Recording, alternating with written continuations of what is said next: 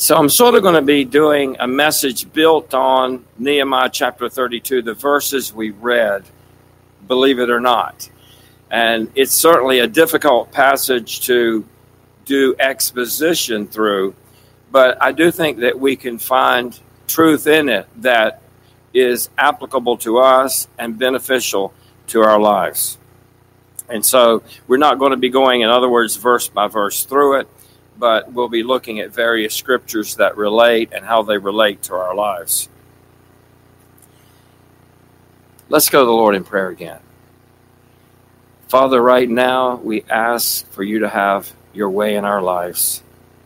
God, speak through the truth of your word. May you be glorified. Thank you for the book of Nehemiah and the lessons that we learn from it. God, may we apply it in our church family, in our homes. May these truths sink into our hearts and become real to us and change the way we live for your glory. In Christ's name, amen. Nehemiah knew God's promises concerning the kingdom of Israel and therefore the kingdom of Judah that southern kingdom that God had established had been destroyed by Nebuchadnezzar in 586 BC, and the Jews were taken captive to Babylon. We've heard about all these details. But God had promised to return them back to the land after 70 years of exiles. And by the time the time of Nehemiah, when we come to Nehemiah, even chapter 1, most of the Jews were back in the land. Nehemiah goes back to the land. It was Nehemiah's vision to sing, see the kingdom of Judah basically reestablished, protected, and blessed by God. Nehemiah had now returned to the land when we get to chapter, chapter eight, in chapter 2, actually. And he had challenged the people, as we saw last week, to rebuild the wall and the gates. The Jews accepted that challenge. They divided up the work and they got busy building the kingdom protections. That's what we read about in scripture reading this morning. The allocation of various sections and people taking responsibility, often just building the wall adjacent to their own homes where they live. They each took responsibility. And because they did that and worked together, each person just worrying, so to speak, about their own section and being responsible for their own section, the task was accomplished in 52 days. This was kingdom work. We today in the Western world, for the most part, we don't even understand what it means to live in a kingdom, to live under the authority of a king, under the le- a leader that has absolute supremacy. There are some royal families still living today that have symbolic titles, but they don't really have sovereignty, at least not in the Western world. You know, we here in the United States were born in a revolution against the king. We celebrate the fact that we're a democratic republic with liberty and justice for all. We're people free and self governing, really. Not only are we proud of our individual freedoms, we loathe the idea of anyone, anyone gaining too much power. If anyone appears to get a little too big for their britches, we label them a tyrant. We seek to make sure that no one has too much power at any time over anyone. We refuse to live under leaders that possess power without consequences. We sometimes even use our military powers to liberate other nations with these political dictators. So we have no experience really to understand what it means to live in an absolute monarchy. The powers of the U.S. government are balanced in three branches executive, legislative, and judicial. The people that make up these offices are either elected by the states individually or a collection of the state votes, or they're appointed by those who are elected.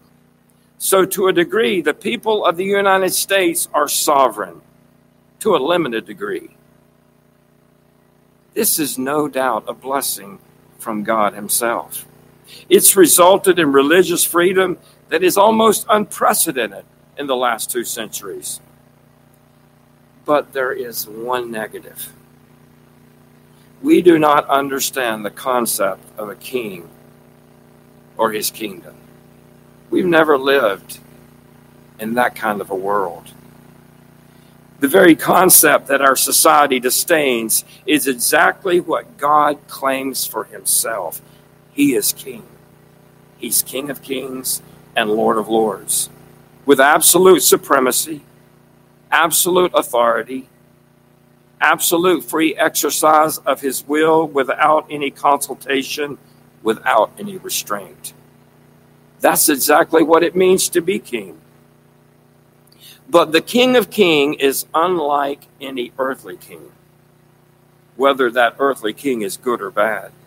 The King of Kings is holy, he is sovereign, he is just, he's wise, he's faithful, he's merciful, he's gracious, he's loving, he's immutable, always the same. He's eternal, self existing, self sufficient, glorious good, all powerful, omnipotent, all present, and all knowing. And what he does, to a degree, we can't even understand. Paul wrote to the Roman believers, we heard it in part last week, how unsearchable the judgments of him that's how it literally reads in the Greek. How untraceable the ways of him. For who knew the mind of the Lord, or who a counselor of him became? We can't even comprehend his ways. God is absolutely sovereign. Every atom in the universe is under his divine authority, under his supremacy. No one can do anything outside of God's decree. First Chronicles 29 says, So David blessed the Lord in the sight of all the assembly. And David said, Blessed are you, O Lord God of Israel, our Father forever and ever. Yours, O Lord, is the greatness and the power and the glory and the victory and the majesty. Indeed, everything that is in the heavens and the earth Yours is the dominion, O Lord, and you exalt yourself as head over all. He is sovereign. He is king over all creation. All creation makes up his dominion. That's what kingdom means. Kingdom, king dominion. It's the dominion. The kingdom is the dominion of the king. God says in Isaiah 46, Remember the former things long past, for I am God and there is no other. I am God and there is no one like me. Declaring the end from the beginning and from ancient times things which have not been done, saying, My purpose will be established and I will accomplish all my good pleasure. MacArthur Dr. John MacArthur said this based upon his absolute perfection, absolute knowledge, perfect wisdom, perfect power, and perfect will, he does exactly what he wants, when he wants, with whom he wants, and for the purpose he wants. Folks, God is sovereign. He is Lord. He is King over all. The psalmist declared in Psalm 103 the Lord has established his throne in the heavens, and his sovereignty rules over all.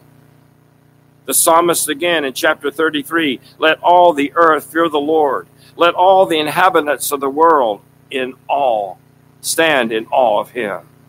For he spoke, and it was done. He commanded, and it stood still. The Lord nullifies the counsels of the nations he frustrates the plans of the peoples. The counsel of the Lord stands forever, the plans of his heart from generation to generation. So, just summing up that text, God is sovereign over all the inhabitants of the world, over all creation, over the counsel of nations and the plans of people. His counsel is eternal, it stands eternal, and does not change from one generation to the other. He indeed is sovereign. Job said to the Lord, I know that you can do all things, and that no purpose of yours can be thwarted. Ever. He's God. He's supreme. Isaiah wrote, For the Lord of hosts has planned. Who can frustrate it? And as for his stretched out hand, who can turn it back? Psalm 10 The Lord is king forever and ever. Nations have perished from his land. It's his land, and they are his people. While God is perfectly sovereign over all things and over all people, all creation is cursed. And every person enters this world in rebellion against the king. Even this is a part of his sovereign decree. Understand it or not, it's a part of his sovereignty. Nothing happens apart from his decree. Due to the sin of Adam, our representative head, we're all born sinners in rebellion against God's supreme reign. And apart from his, his intervention, we have absolutely no hope. There's nothing we can do. We are born in sin. In sin, my mother conceived me. Apart from God's intervention, there's, we're helpless. We're hopeless without God in this world. Just waiting to be to die and to be judged. But thanks be to God this morning, God intervened. He sent his son, the Lord Jesus Christ. He left the glories of heaven. Read Philippians chapter 2, the kenosis passage, the self empty. He emptied himself not of his deity, but of the external expression of his deity, of his majesty, of his glory, and took on human flesh. He came to this earth, lived a sinless life, perfect perfectly keeping the law, that which we could never do. And he went to the cross of Calvary and bore our sins, satisfying God. His demand for sin, payment for sin for everyone that would ever believe. Galatians chapter 4, Paul writes to the Galatians, But when the fullness of time came, see, God was working through history it was at the very moment that God had planned. It was His will, His decree. But when the fullness of time came, God sent forth His Son, born of a woman, born under the law, so that He might redeem us who are under the law. Do you know what it means to be redeemed? To be bought back out of the slave house of sin. He bought us back by his blood. He shed his blood and purchased us, reconciling the elect to himself. Everyone that would ever believe that we might receive the adoption as sons. The word adoption means to be son placed. We were not the children of God, only in the sense of being his creation, but he has not just bringing us into the kingdom, but making us sons of the king by adoption. We are son placed. That's what he did for you and me.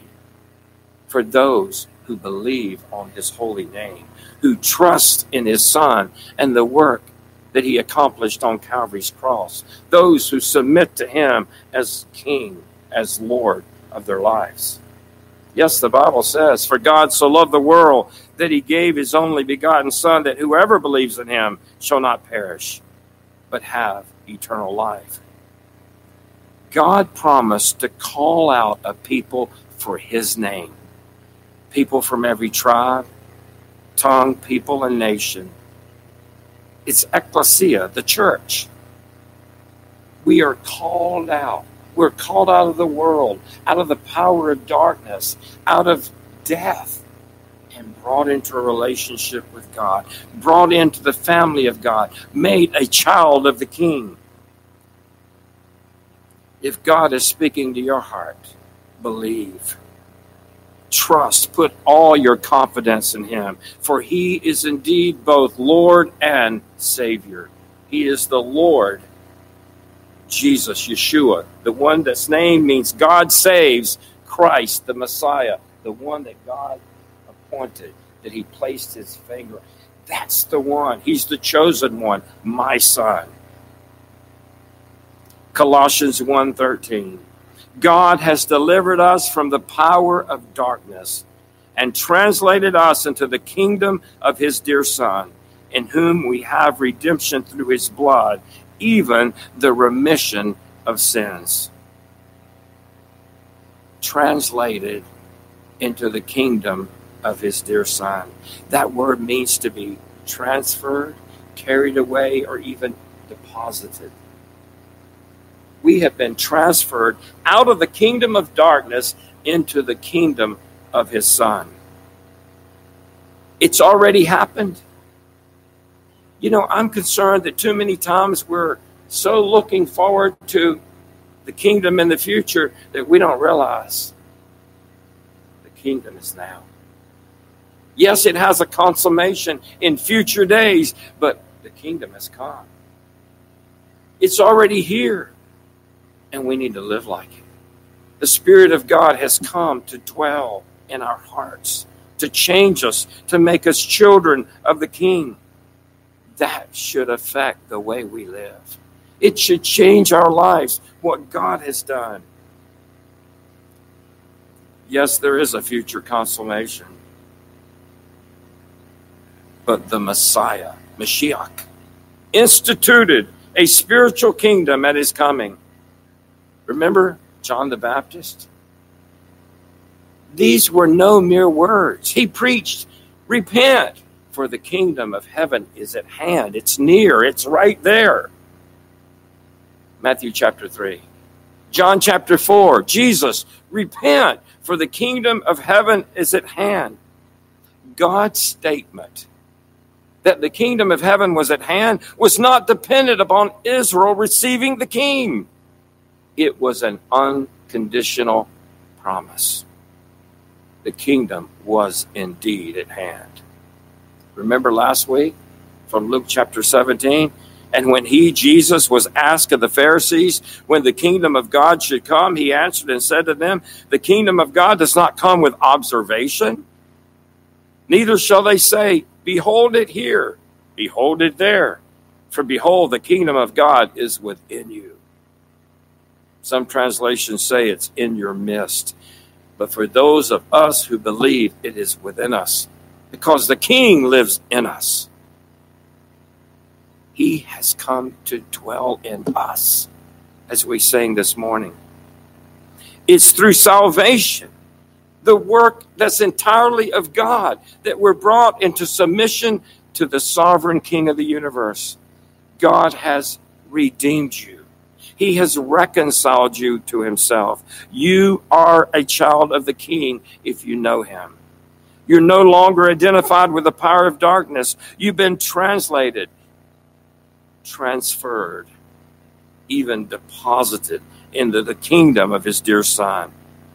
So, what are we to do? We're children of the king. How should we live? What should we do? What should this mean for our lives? Matthew chapter 6, verse 33. We're not to seek first the provisions of this world. That's what we often do. All of our efforts, all of our time, all of our hearts, through all of our hearts. We seek the things of the world because through them we think we find satisfaction, but they never satisfy. Matthew 6:33 we're not to seek first the provisions of this world, but Jesus said, "But seek first his kingdom and his righteousness, and all these things will be added to you." God will take care of the rest of it.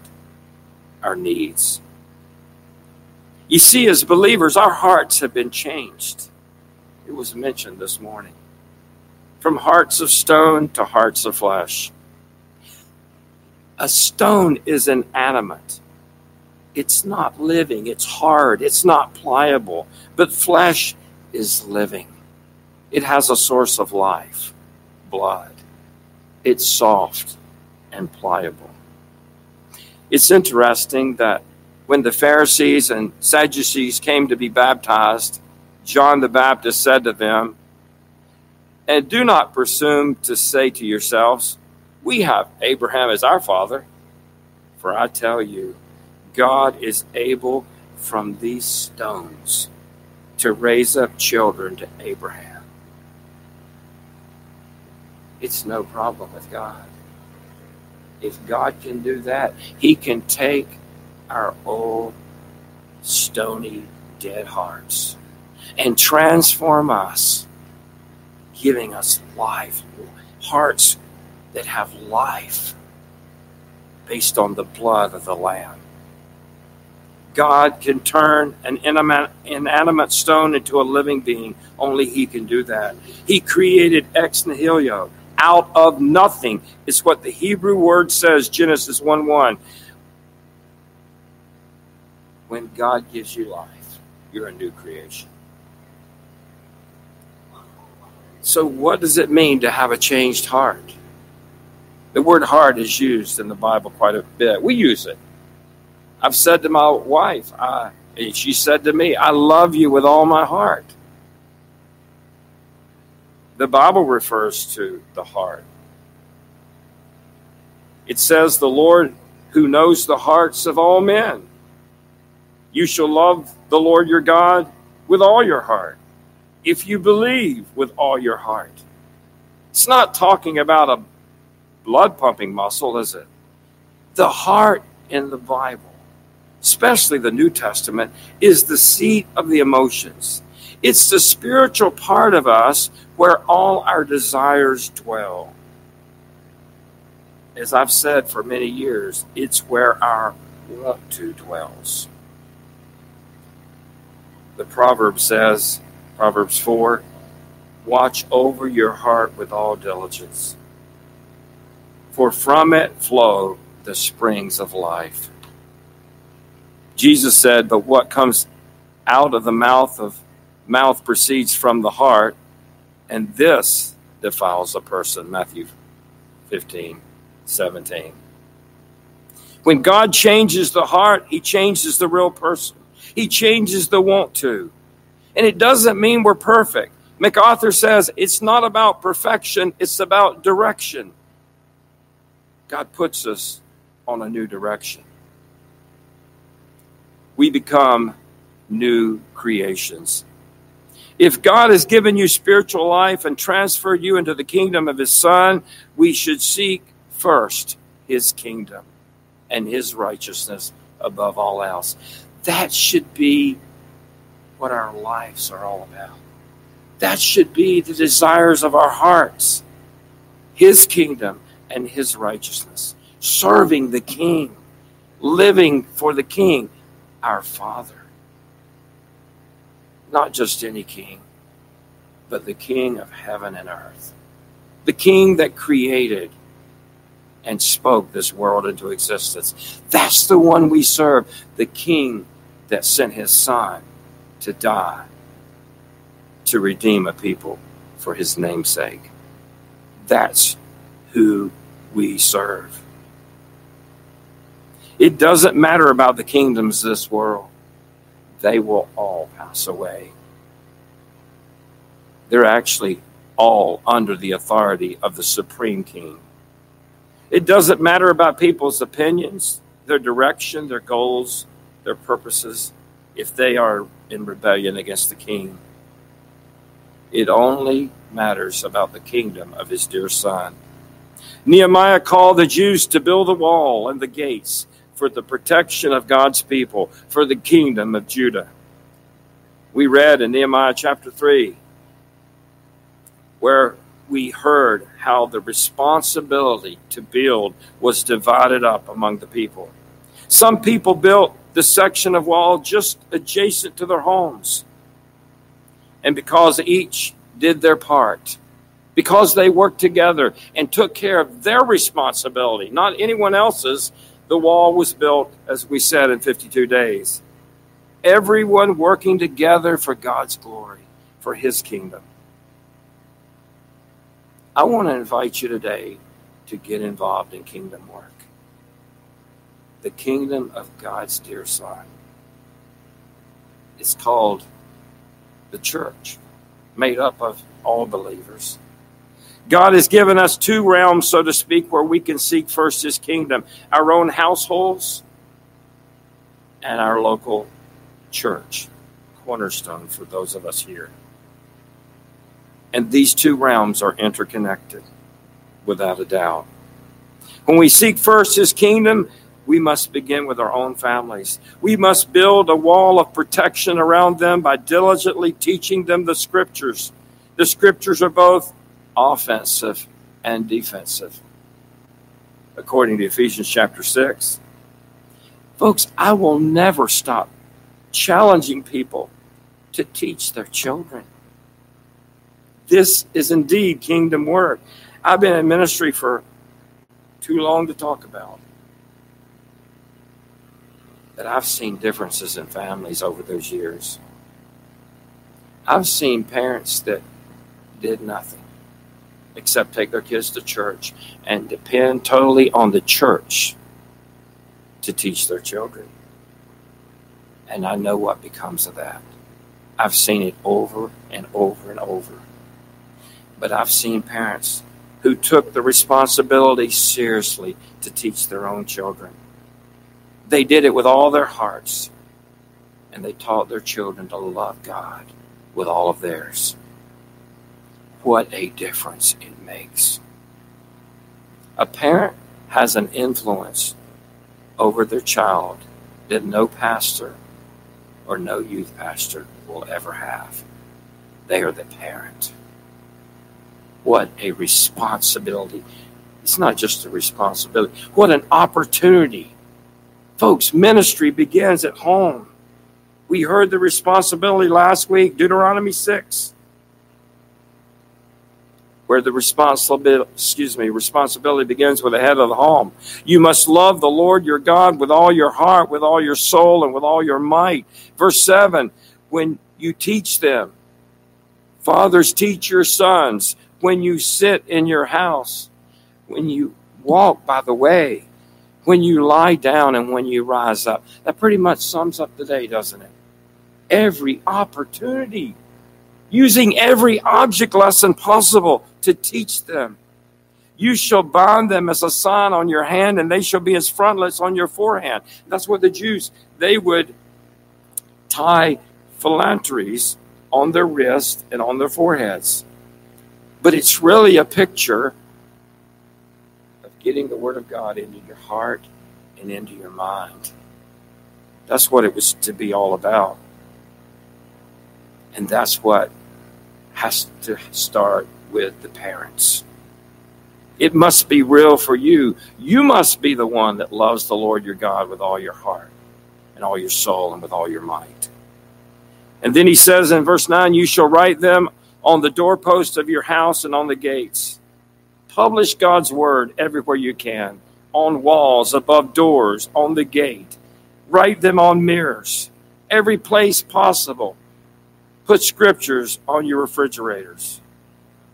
Reminders for yourself and for your children. The last word Jesus gave before ascending back to heaven all authority All power, dunamis, has been given to me in heaven and on earth. Therefore, go and make disciples of all the nations, baptizing them in the name of the Father and the Son and the Holy Spirit, teaching them to observe all that I've commanded you. And lo, I am with you always, even to the end of the age. Do we really think that this is something God called us to do? To go into all nations and make disciples, but He did not mean for us to do it at home? When we compare Scripture with Scripture about teaching, about family, we see that this responsibility of making disciples must begin at home. We must take leadership of our homes. The home is a God ordained institution, the first institution that God ordained, through which God is glorified. We need to have kingdom homes. Just like the people in Jerusalem in Nehemiah's day. We're not responsible for anybody else's home. I'm responsible for my own.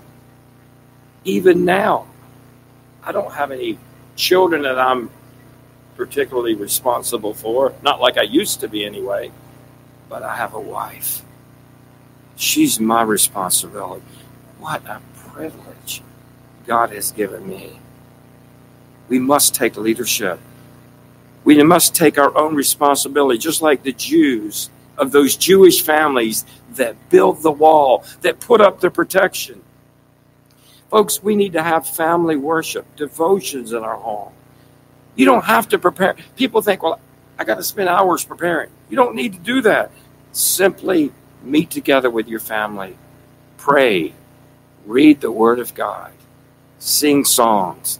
What a great time with Advent to begin doing this. And if one of your family members asks you a question and you don't know the answer, it's okay. Get the find the answer for the next time. It doesn't matter. Just do it. Just begin having family time centered on the Lord. It will make a difference. But there's more to it than just that. As we saw in Deuteronomy, it's just not sitting down about and reading about God in, in His Word for a few minutes. The whole day is supposed to be centered around these things. So I've got some suggestions for you.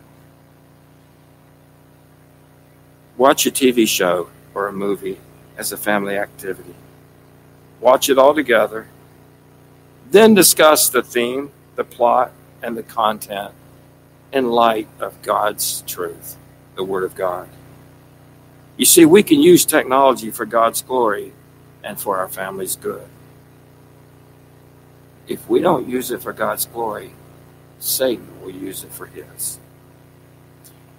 Bake some cookies as a family, or prepare a meal and give to someone that has a need, help somebody. You see, our kids need to see that Christianity, serving the King, is about service. Go rake a neighbor, uh, excuse me, go rake a neighbor's leaves and share the gospel. Bake bread and teach your children that the kingdom of heaven is like leaven. Take a walk in the woods or in the field or at the beach and talk about God's creation. Take another walk and look for the evidences of the curse. It's all around us. Take another walk. Find a large tree. Teach them how king, God's kingdom is like a tree from Matthew 13.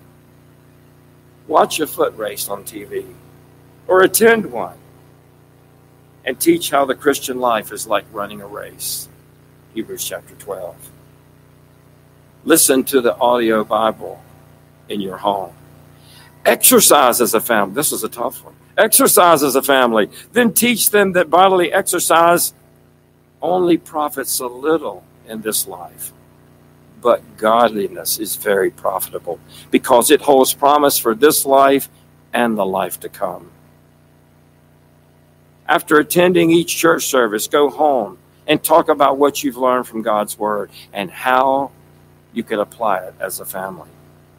Watch good preaching with your family. Sermon audio, YouTube, Vimeo. People like Paul Washer, Steve Lawson, R.C. Sproul, Voddie Baucham, and many, many, many other good preachers, and then discuss it as a family. Go to the beach and look at the grains of sand and teach how Abraham's descendants would be uncountable like the grains of sand. Or do the same by going to a remote beach or a grassy field away from city lights and lie on your back on a sleeping bag or a blanket and observe the stars. And again, teach how the stars are uncountable like Abraham's descendants would be. Go to an aquarium or a zoo. You can get field guides from creation.com and learn about creation. Take your whole family when appropriate to visit the sick, shut in, elderly. Help the children make cards of encouragement. Go to a hospital and pass out boxes of candy with thank you notes to the staff, or take toys to a pediatric unit. Take candy or donuts, especially donuts, to the police department. Go home and teach your kids about Romans chapter 13. You can have every family member get involved in a missions project, teaching everyone to make sacrifices to support a missionary, buy Bibles, or support a needy child overseas or at home for that matter. The sacrifices our children make for the kingdom are just as significant as those that we as adults make, and they need to understand that. Teach your children a privilege God has given us to give to the local church. Be faithful to give. Watch your children. Say that again. Be faithful to give. Your children are watching. Encourage your children to give a portion of their allowance or their money that they've earned. Teach them everything we have is God's. God's entrusted it to us and given us the responsibility of being good stewards. Go on a vacation to the Grand Canyon and take me with you. Take a creation tour with a creation apologetics ministry. Plan and sacrifice and take your children on a church missions trip. It's one of the things that we're planning Involve your whole family in serving in a ministry here at Cornerstone. Any ministry, even if it's cleaning the church after service, it matters. We can probably think of a thousand ways, that's just a few, to get involved as families in kingdom work. Kingdom work, you see, is church work. And kingdom work begins in the home. What a difference it makes when our homes are centered around the glory of God and not around the things of this world. Never let anyone convince you that being intentional about family worship doesn't matter. Folks, it matters. The very first generation, as I mentioned last week, of Israelites that grew up in the land of promise turned away from the Lord and followed false gods parents did not teach them the Word of God. Yes, the Bible clearly teaches divine sovereignty, even with our children, but it also teaches human responsibility. I'm not going to try to reconcile the two things because I cannot. Even Spurgeon said, I never have to reconcile two friends divine sovereignty and human responsibility have never had a falling out with each other. I do not need to reconcile what God has joined together. Where these two truths meet, I, I do not know, nor do I want to know. They do not puzzle me, since I have given up my mind to believing them both. Yes, God is sovereign, but we have responsibilities, and God has proclaimed them to us it matters what we do. The Bible says, train up a child in the way he should go. When he's old, he will not depart from it. Folks, either your life will be committed to self interest or kingdom interest. Which will it be? Which will it be for me, and which will it be for you? There is no greater service than to serve the King and his kingdom. He's not only our King, he's our Father because we are children of the King. Adopted into the family of the King, the one that is absolutely sovereign. Seek first his kingdom. Seeking first his kingdom begins in your homes. May God be glorified through our lives. Let's pray.